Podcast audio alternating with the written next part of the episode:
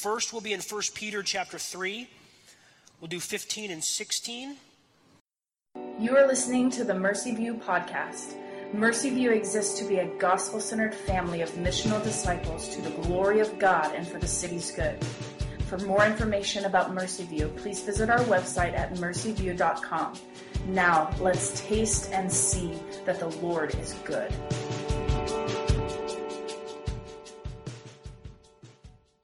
And then we'll go to Matthew 28. Let's do 1 Peter first 15 and 16.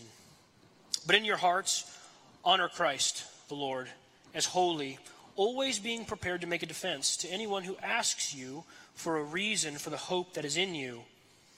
Yet do this with gentleness and respect, having a good conscience, so that when you are slandered, those who revile your good behavior in Christ may be put to shame.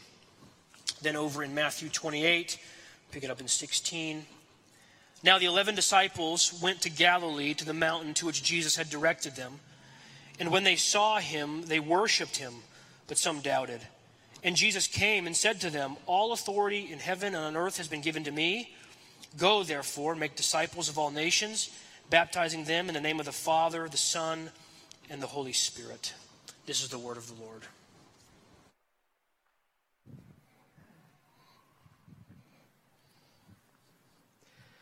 Well, good evening. Good to see you. Welcome to Mercy View. If you're visiting with us for the first time tonight, so glad that you're here. Uh, honored that you've chosen to worship with us. Pray this service is a blessing to you, an encouragement to you. If you're watching online, we say hello to you as well. Pray that you'll be able to join us soon here in person as the Lord leads. Hey, I want to add one quick announcement onto what Ryan just shared. As we continue to move back towards normalcy, um, we are excited to share with you that beginning Sunday, May the 2nd, uh, we are going to be expanding our worship gathering time officially. Now, fair enough, we've been going over an hour for, uh, for uh, you know, from time to time. Uh, but we're officially making that move here in uh, just a few weeks. I guess that's next Sunday, actually, right? And so, what that means is that you're going to uh, be able to experience a little bit more worship, a sung worship here. And then also, we are going to attempt to do meet and greet again. If you've been with us for any period of time, you know that that was uh, a time in our service where we encouraged you to welcome those around you. Uh, and we haven't been able to do that for a while. I know we did that a little bit naturally before and after the gatherings when we were outside. And we'll have more instructions about that next week because we recognize that even though you may be here and we're social distance with masks on, some of you may be uncomfortable with the full blown version of meet and greet. And so we'll have some more instructions and we're just going to kind of need to learn this uh, together as we ease back into something like that. But let me tell you why we are choosing to do something like that as one of the first kind of additions to our worship gathering. I don't know if you feel this, but uh, to, to be in a space like this together, to be socially distant, to have masks on, which is a good thing, uh, it's disorienting.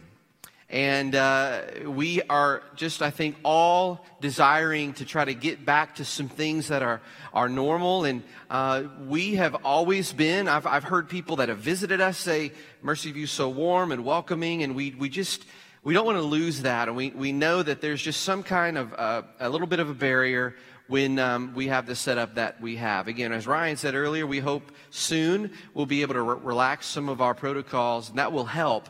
But until we get there, we want to try to find some creative ways for us to connect with one another in that time during our service so that there's just more of a sense of connection and community. And we want this to continue to be a place that visitors feel warm and welcome, and we want you to participate with us in that. So that's a little bit of the reasoning behind that. Next Sunday, we'll start expanding that. Obviously, that has some impact on Mercy View kids as well. Um, your kids will be watched longer if you have kids back there, and um, they're, they're prepared and ready for that. Well, we are in a multi week series talking about the future of Mercy View. It's in a series that we're calling Next. You see that on the screen. And we're talking about the kind of church that, that we believe God is calling us to be for the next decade. And tonight, we want to continue that conversation by talking about this value that we have here at Mercy View called mission. We have three values gospel, community, and mission. And we've actually, for the sake of this series, we've, we've inverted talking about those values. we we're starting off by talking about mission and the big vision that we believe God has given us as it relates to that. And last week we talked about what in many ways is the big outworking of the vision. And that is we desire, we hope, we pray, we are pursuing a passion to be a church planting church that plants churches.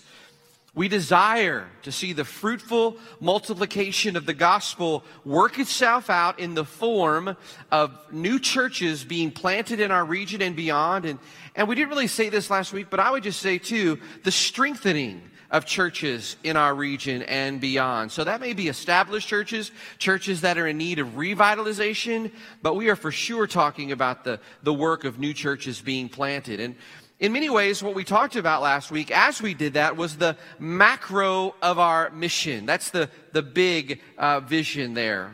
But over the next couple weeks, we want to look at the micro or the building blocks of that, of what we pray finds its outworking in the big vision of church planting among, among us. And this week, I want to invite you to uh, see a couple of things as we talk about what, in, in many ways, is the leading edge of our mission here on the ground. The leading edge of mission at Mercy View is both evangelism and discipleship. Let me just say that again. The leading edge of mission, or the building blocks of mission here at Mercy View, are evangelism. That's the first big idea. And second, discipleship. So if you have your Bibles or electronic devices, keep them open first to Matthew 28, beginning there in verse 16. If you've been in the church for any period of time, you know this passage well. You've heard it read, you've heard it preached on, taught on, and when we talk about what the leading edge of mission is here for us at Mercy View, we have to start here. Um, I am praying that as we look at this again tonight, especially if this is not a new passage for you, is that the Lord would be gracious and give us some fresh insight and energy from it and really um, help us, uh, you know, ask our own hearts, Lord, what do you have for me in the Great Commission, which is what this is in Matthew 28, right? So let's just look at the statement that Jesus makes here as he starts off the Great Commission. He says, Go therefore and make disciples of all nations. All right, what's the, the, the, thing that stands out to you? I don't know what it is for you, but for, for me, it's that two, those two words make disciples. Right? How do you make disciples? What's the first step of discipleship? Well, first, making disciples absolutely involves helping people who are not yet disciples become disciples. And what do we call that? Evangelism, right? So, first, the leading edge of mission here at Mercy View is this um, piece of, of the Great Commission that the Lord has called us to. It's, it's sort of baked in to the idea of when he says make disciples called evangelism. Jesus modeled this in his earthly ministry. He trained his apostles to do it. And then in the Great Commission, he extends that invitation to us to participate in his great mission in the world by making disciples, which begins with evangelism. Now, usually, when we begin to start talking about evangelism, uh, our, our heads go down, we start shuffling our feet a little bit, we start thinking about all the ways that we aren't doing it. And to be honest, that's good for us to wrestle with. We, we need to wrestle with this, this idea. Are we engaging in the work of evangelism in our own lives? What does that look like? What does that mean? We need to be challenged to fight for that posture of evangelism to those around us. But one of the ways that I think we need to do that is we need to wrestle with why we struggle. And there are a lot of reasons. I just want to share three with you real quick. First, we tend to think that evangelism is something that we do by ourselves. and only by ourselves. Like the call to the Great Commission feels kind of heavy to us when we picture it that way. We picture ourselves alone, laboring away to share the good news of the gospel with someone in our sphere of influence. And the reality is, is that anything in the Christian life is going to feel heavy if we're envisioning a rough road ahead of us and us walking alone on it by ourselves, right? No matter what it is that God calls us to do, if we envision doing that alone, yeah, it's going to feel heavy. It's going to feel weighty. But I want to, us to think about this, to begin to think of evangelism differently. And, and I'm not sure we've said it this way, but I think this is going to be helpful for us as we think about what's going to mark us for the next decade with evangelism. And I want us to begin to think of evangelism more as a community project. Stories from fellow travelers help lighten the landscape of evangelism for me. Recently, I, I was invited into a, a small group of, of, of men to begin talking about issues of racial harmony. And what a privilege it is to be a, a part of that. I don't think that I would have the same experience in that, talking with some folks who not sure know the Lord unless I was doing it with some other people. In fact, the, the thing that got me involved in it was a story told by one of our partners here, and then ultimately an invitation to be a part of that. And then it was, it was fun after that to be able to debrief with that partner, to talk with him, and to, to just sort of see and explore what the Lord was, was up to. That is an example of how evangelism can be a community project stories of those who are reaching from Christ's body outward, those who invite neighbors to a small group or who see those neighbors and their families gradually warm up to coming into their home and ultimately transformed by the gospel. Those who, and this has been true of us here at Mercy View, host international students in their home, regularly bringing them to church, seeing some of them believe in Jesus women uh, whose brothers and sisters in Christ's body have prayed for years with them for their husbands to come to faith. No matter what the story is, interwoven in all of those stories are the hospitality and the prayers of God's people, specific prayers for the salvation of those that they name together in God's presence. But the key in all of this is that we are talking about it. We're encouraging one another by talking about the ways that we are sharing our faith with others.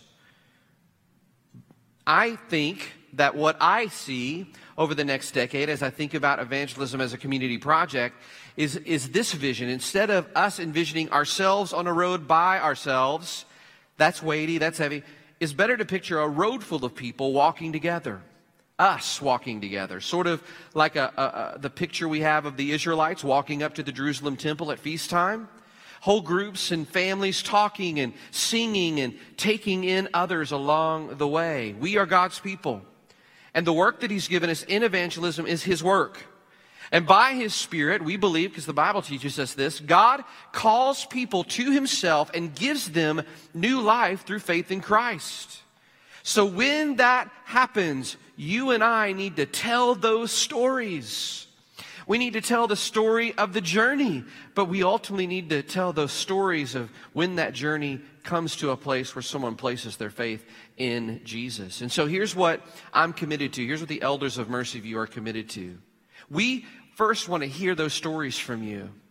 We want you to come to us and share with us the way that God is using you in evangelism. And here's our commitment we want to share those stories with you as well.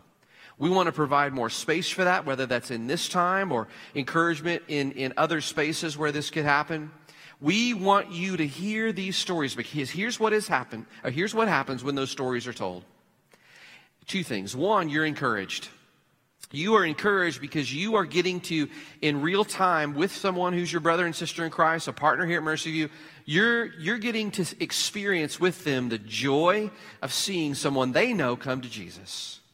But the second thing that it does is it encourages us to do the work. So it's encouragement either way. It's encouragement because you see the joy that comes from your friend who's led that person to Christ, but it also encourages you. It sort of uh, demystifies the work of evangelism. You, you, you, you hear the story, you hear of how that God worked in that, and you go, you know what? I can do that. I want to do that. You can be encouraged in that way. So that's the first reason. We just, uh, we, we think it's something we do by ourselves. Second, uh, evangelism, if we're honest, um, we, we tend to overestimate, now hang with me here, overestimate the importance of relationship building. Now, don't misunderstand me. We need to and we need to have a relationship with those that we are sharing our faith with. But here's what I mean. I know, and I'm just speak personally. In my life, I have hidden behind the idea that I need to have an extremely deep and long standing relationship with someone before I speak about Jesus for the first time. We sometimes think we believe that we don't have to actually even speak the gospel. If we're just living it out in our lives, someone will catch it. Or at least we, again, like in my life, I've struggled with this. We think we've got to earn the right to speak that. And so the question that we have to wrestle with, question, this is a question our people have wrestled with for the last decade. Should our lives touch people and transform culture first before we speak? Do we even need to speak? Or how do we manage the tension between the verbal and the nonverbal witness?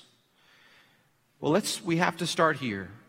As believers, we can see in God's word how to embrace this tension.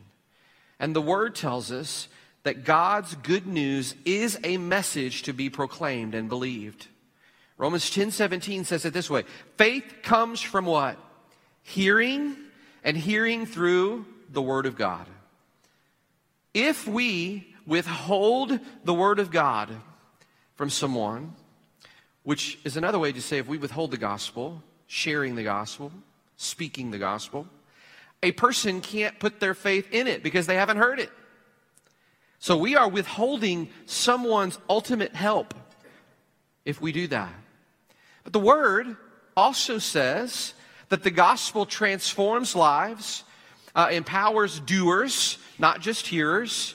To example, in James 1, to care for orphans and widows in need. Like that's new covenant language, all right? If we've received the ultimate help, we will offer it not just through words, but also through transformed and transforming lives. And we're actually going to talk a little bit more about that next week as we think about the, the partner to what we are, are dealing with tonight. Uh, the leading edge of mission, evangelism, and discipleship. The partner to that is mercy and justice. I think we should perhaps take with more grains of salt the view that lengthy relationship building is required before we earn the right to speak gospel truth for the first time. Let me tell you what I have learned. That's awkward, actually. If you spend, let's just say, a year developing, uh, developing a relationship with someone and they have no clue that you're a believer, and then after that year, you go, okay, I've done this for a year. This is, I feel like I can do this. And, and you start to talk about your faith. I'm just telling you, it has the potential, this is not a hard and fast rule, but it has the potential to come off like this. Why did you wait till now to tell me? If this is the most important thing to you, you waited a year to tell me? So, what am, what am I not saying? I'm not saying that you blast people in your first meeting with some sort of gospel presentation. What I'm talking about is a winsome and salty, saltiness and light that um, helps them see by the language that you use. And we're going to talk about some, some tools here in just a moment, but the language that you use that comes out of your mouth that gives them a sense that you're a believer, that they know that. So it's not awkward later whenever you start having really, really like intensive spiritual conversations. I mean, listen, it takes time to minister to people and build relationships. But I'd rather do that building with someone who is hearing me talk about Jesus in the process. With sensitivity and restraint, yes, but with confidence that the gospel is the best, most urgent news in the universe. And so for me, as I think about the next decade, I think about something that should mark us in our evangelism. It should be this. Here's the inverse. If we wait a long time to speak, it usually becomes harder, more awkward, and honestly, more like there's an elephant in the room. We, we may not underestimate the words or we shouldn't underestimate the words that can be spoken in moments that help begin to give people a framework for our own faith, what's important to us, so that the Lord, in His time, by the leading of the Spirit, will give us the privilege to be able to share that with someone else and call them to it as well. So, second is uh, we just need to kind of hold in tension both relationship building and speaking truth. Third, though, I would just say another thing we've got to get, get figured out is this. And it's a big one. We think evangelism requires special training. Now, don't get me wrong, training in evangelism is extremely valuable. We do it here at Mercy View. In fact, late May, early June, I, w- I want us to do another missional living training, which is a, an opportunity for you to come and to uh, learn how to share your faith naturally, organically, in relationships with those in your sphere of influence. I want you to come, if you've not done that, I want you to come and be a part of that. Be trained. We can always grow in that. Sharpening our articulation of the gospel, getting a, a better grasp of the Bible's call to share it. We can learn more effective ways to listen and ask good questions of people and so forth. But we don't need to wait until we're some sort of trained experts in evangelism. Remember the story of the Samaritan woman who met Jesus, right? Jesus calls her to faith. She places her faith in the living water, Him. And she was so overjoyed. What did she do? She, she went to missional living training and learned how to share her faith with the three circles. No, she didn't do that.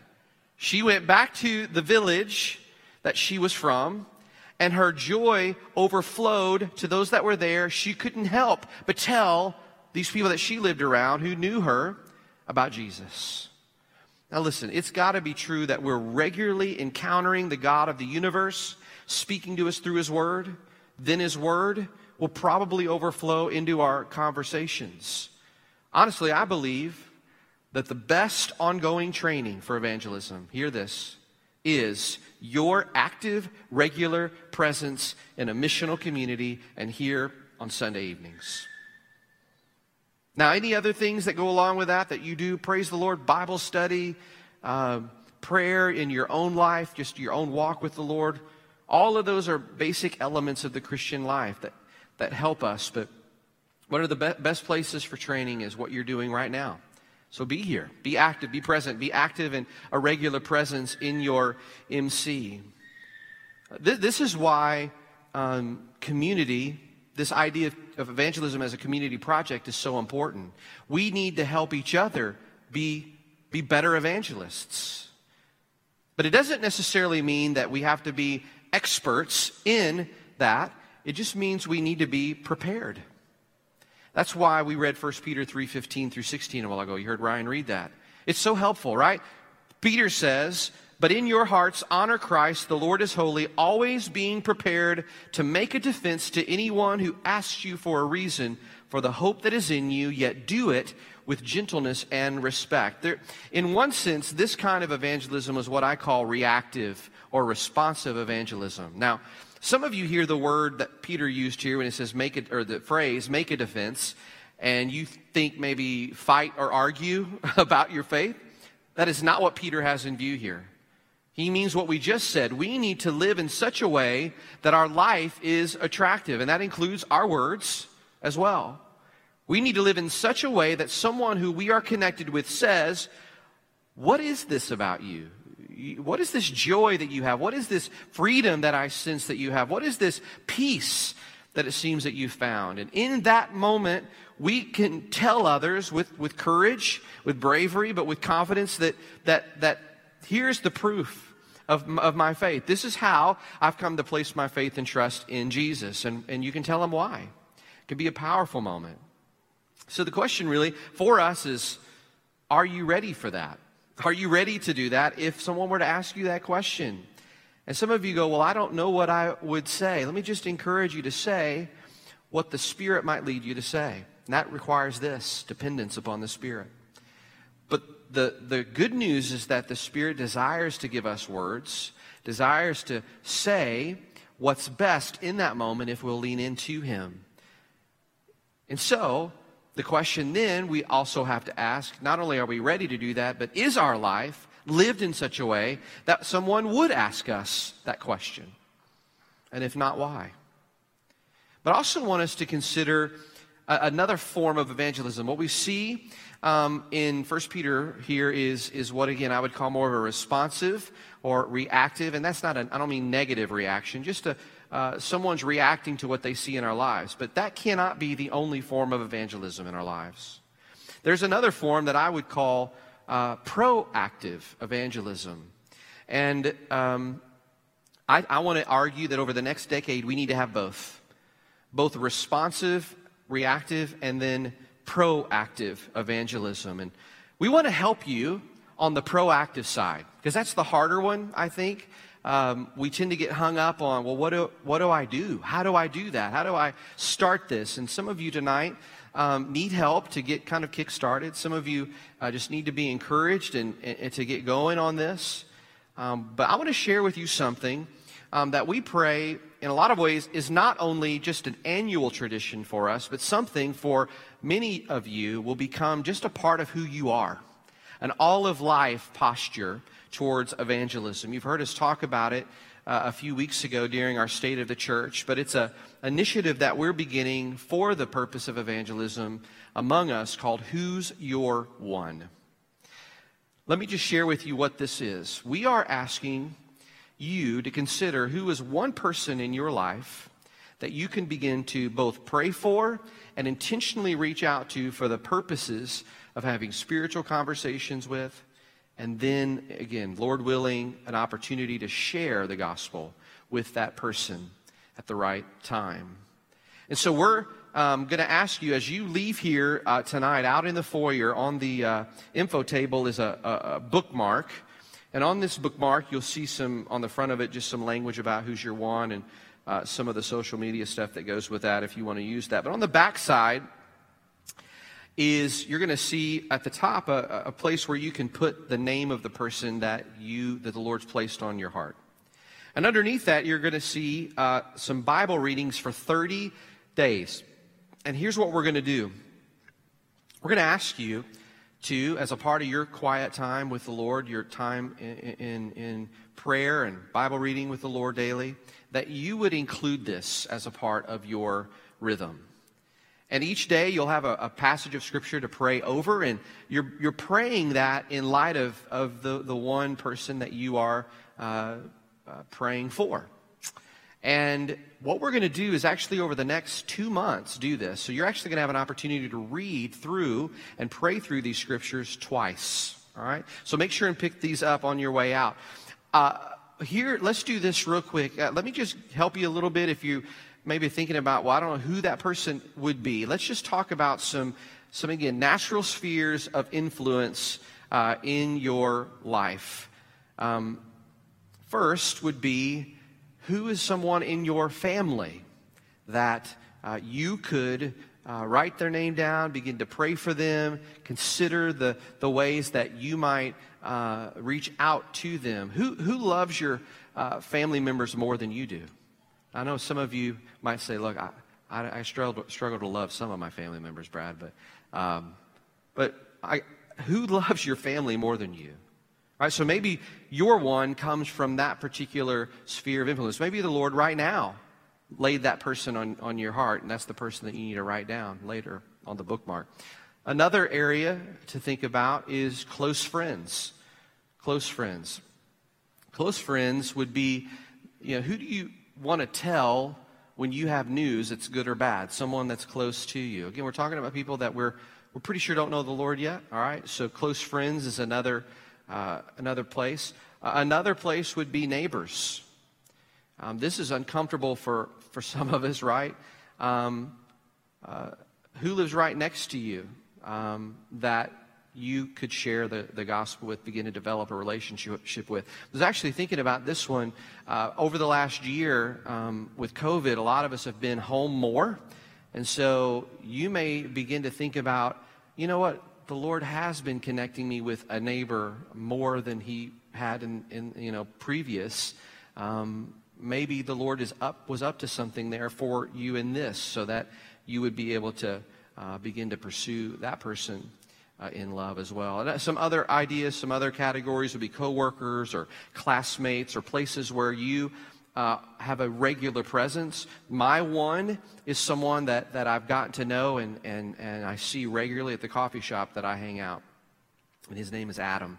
And um, that's my one. And that, so that's another sphere um, that you might consider, a place where you are at regularly.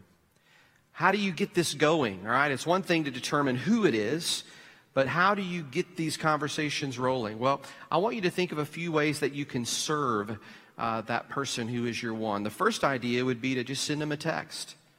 Send them a text and just say, hello, this is your friend or this is your coworker. Um, obviously, if you know them personally, you can, you can do this in person as well, but a text is kind of a, a, a great way to sort of ease into to that. Uh, another way to do that would be to um, meet up with them for coffee or tea or lunch, invite them out to uh, just hang out and, and, begin to build that relationship uh, in that way. That is a, a very uh, informal kind of way to do it, and, and, sometimes people will open. It's just interesting to me. People open up over food or drink. Uh, it just the Lord does something there. Another idea would be to send a note of encouragement to uh, someone via text or uh, via email or, or you know voicemail or something. Just uh, let them know that you're thinking about them. You want to maybe hang out with them and get to know them better. Um, and the last one I would just uh, call spirit prompted initi- uh, intentionality. Um, what this is, is you are, anytime the Lord puts your one on your mind, take the time to pray for them and then reach out to them. Don't neglect that the Spirit may be at work in that moment to begin to reach out to those, those people. So, how do you do that? These are some of the ways that you serve that, but here's some of the ways that you can. I just want you to think about how to start the conversation with folks.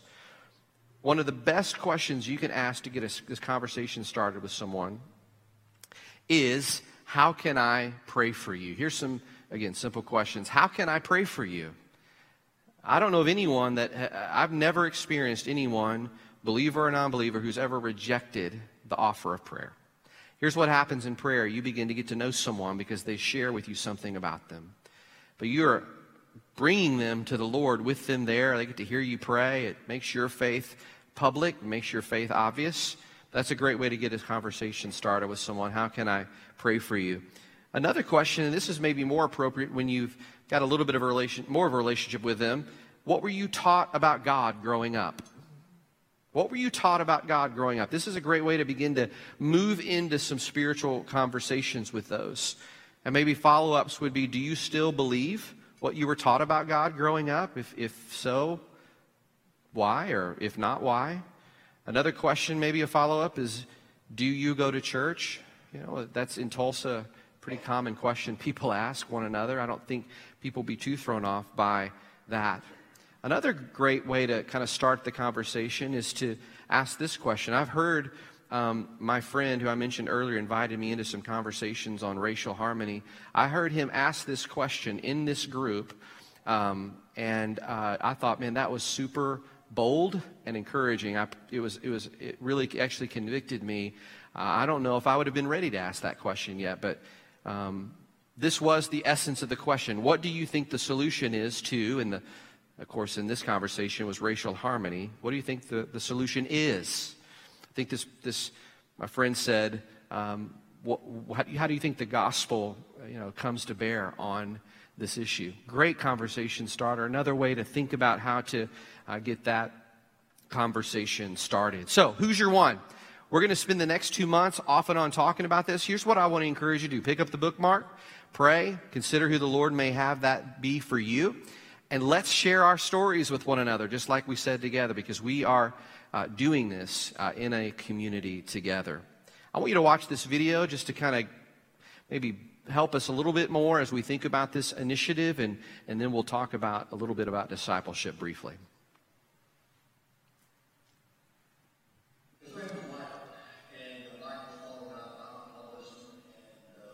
came from a really bad situation, and so uh, I got to talking to Michael, and I just said, Michael, do you mind if we talk about spiritual things? And he said, No, I really would love to.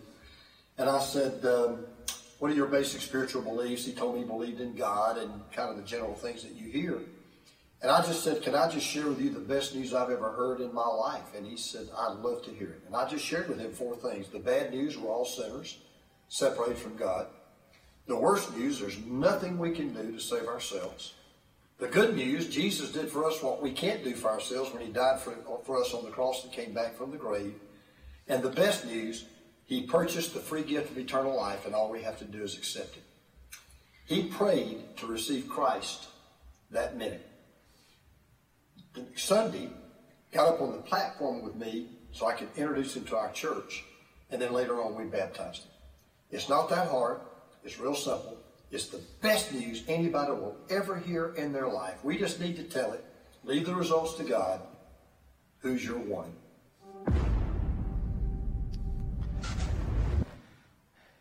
What's interesting to me about that video is I don't know how long James knew his friend, but it's possible that he maybe didn't have a, a long standing, deep relationship with him. And do you notice the courage that James had in, in that one meeting sharing the gospel with him? Listen, the Lord, if we're going to be about the work of evangelism, we need to be prepared for that moment.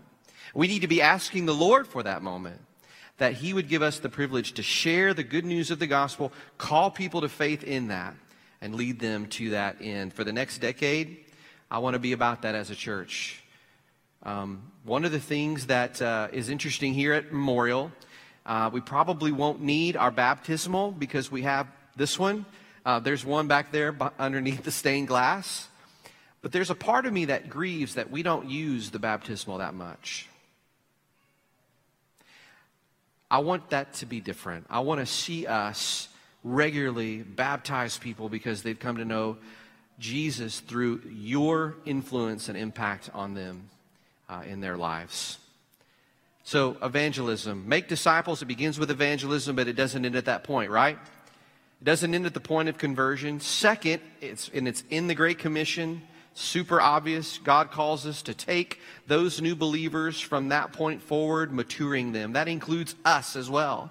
We are called to become a and uh, continue to pursue discipleship. Right? Jesus puts it in the Great Commission. He says, teaching them to obey or observe all that I've commanded you. So we could also say that the leading edge of mission or the building blocks of mission here at Mercy View is also discipleship. Without it, we are not fulfilling the Great Commission. Now, I want to talk about real quickly what that is and what should be at the heart of our discipleship here at Mercy View in the next decade. We could talk about a lot of things, but here's at the bottom of it all what we need to, to say. Discipleship at the, at the bottom is understanding that the gospel is both the door into Christianity and the path along the, the way with Christianity. It's the entire path. We don't move on from the gospel in discipleship, we move more deeply into it.